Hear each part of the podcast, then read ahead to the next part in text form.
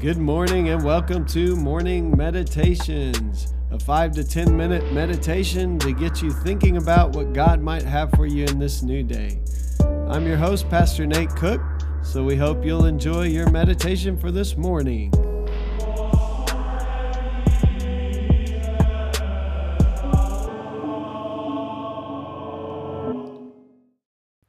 Hey, this is Pastor Nate, and this is your morning meditation for this morning.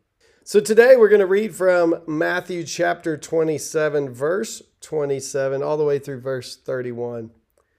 Then the soldiers of the governor took Jesus into the governor's headquarters, and they gathered the whole cohort around him. They stripped him and put a scarlet robe on him. And after twisting some thorns into a crown, they put it on his head. They put a reed in his right hand and knelt before him and mocked him, saying, Hail, King of the Jews!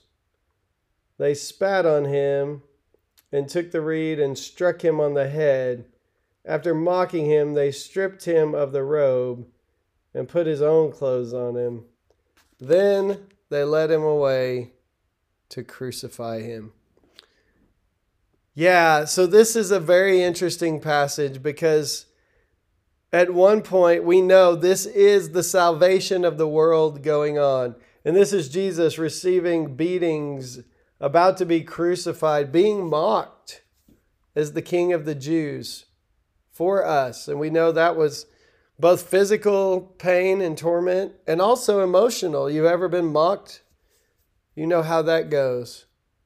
But on the other side of it, some people were just doing their job. You ever think about that? These soldiers had probably crucified lots of people. It was a common practice. Jesus wasn't the first person to die on a cross.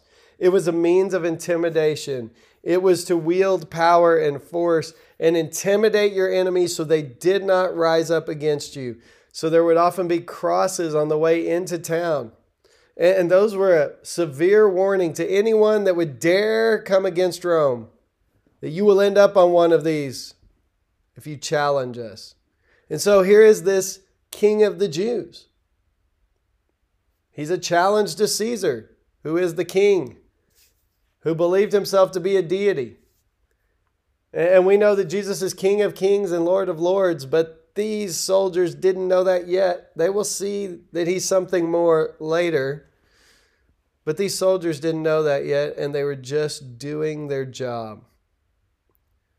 Which made me think about the times that we allow evil to go on and we just kind of look the other way. It's not my problem.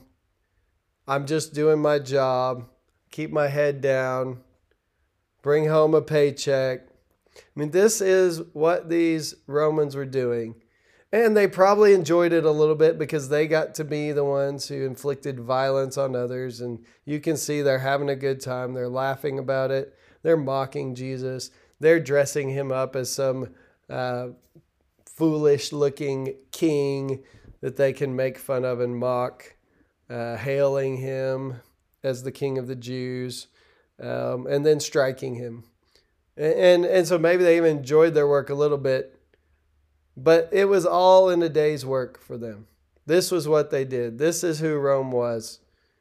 And so, so many times uh, we just kind of go with the flow, to be honest. We just, well, this is the way things are, and there's not much I can do about it. Every once in a while, there are some people who stand up and say, No, I'm not going to allow that to happen. I'm not going to allow this evil to persist. I'm going to stand with someone who's weaker, someone who's vulnerable, someone like Jesus in this moment, who is, although Jesus was not weaker, Jesus is God, who's put in this weaker position, allows himself to take on the role of the weaker one, just like God in the Old Testament passed through the bloody mess uh, the covenant that was cut between him and Abraham. It should have been Abraham who walked through the bloody mess, and God took on the role of the weaker party and went through the covenant pieces on either side to say, I will make this happen, Abraham. So God has taken on, even in Jesus, takes the role of a servant, Philippians says, and becomes obedient to death, even death on a cross. No one could take Jesus' life from him, but he lays it down of his own accord. And, and so, in one regard, we need to be thankful. We need to be grateful. We need to receive that grace, that mercy, and say, Thank you, Jesus, for taking on a role that was not yours to take, for going to the cross, for, for becoming weak, allowing yourself to even be spit on and beaten, and to take on the form of a servant and be obedient to death, even death on a cross so that I could be made right with God. So there's gratitude in that, but there's also the other side of it that so often we just think, well, that's just how the world is, and we go along with things, even if we know they're wrong. It's all in a day's work. And I would say to you today that we should have our eyes open and our ears alert. And, and in this time of year when we're expecting Christ to show up at Advent, a lot of times where Christ will show up, and he says this when he talks about, When I was hungry, you gave me something to eat. Often Christ shows up in the least of these, in places we wouldn't expect it. And so God showed up that day as this beaten, wounded man who is being mocked and spit on. And God may show up in your world in somewhere you would never expect it today. So be careful not to just do your job or go with the flow, but to see where God's at work. And if you need to stand up and say, No, not on my watch, then may you have the courage and the grace to do so. Hey, that's just a thought for this morning, and I hope you have a great day.